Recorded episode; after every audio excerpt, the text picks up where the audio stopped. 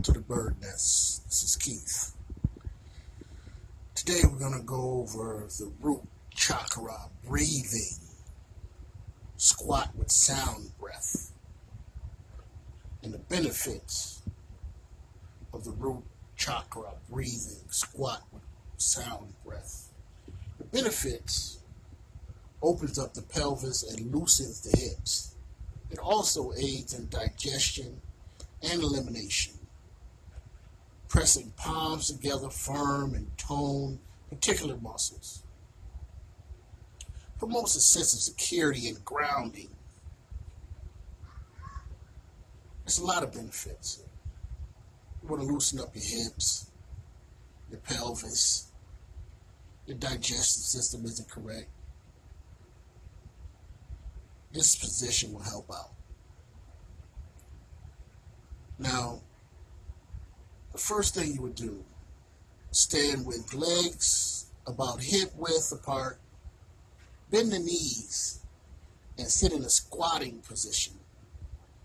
Your feet, your feet should be flat on the on the floor. If it causes any discomfort, place a, a towel or a pillow underneath your heels, and um, that should help out.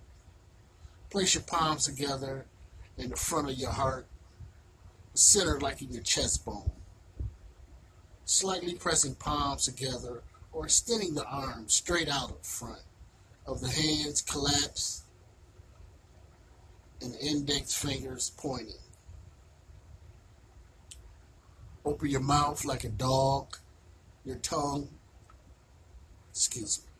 Open your mouth and extend your tongue and pant like a dog. Pump your abdomen in and out when you're doing this technique.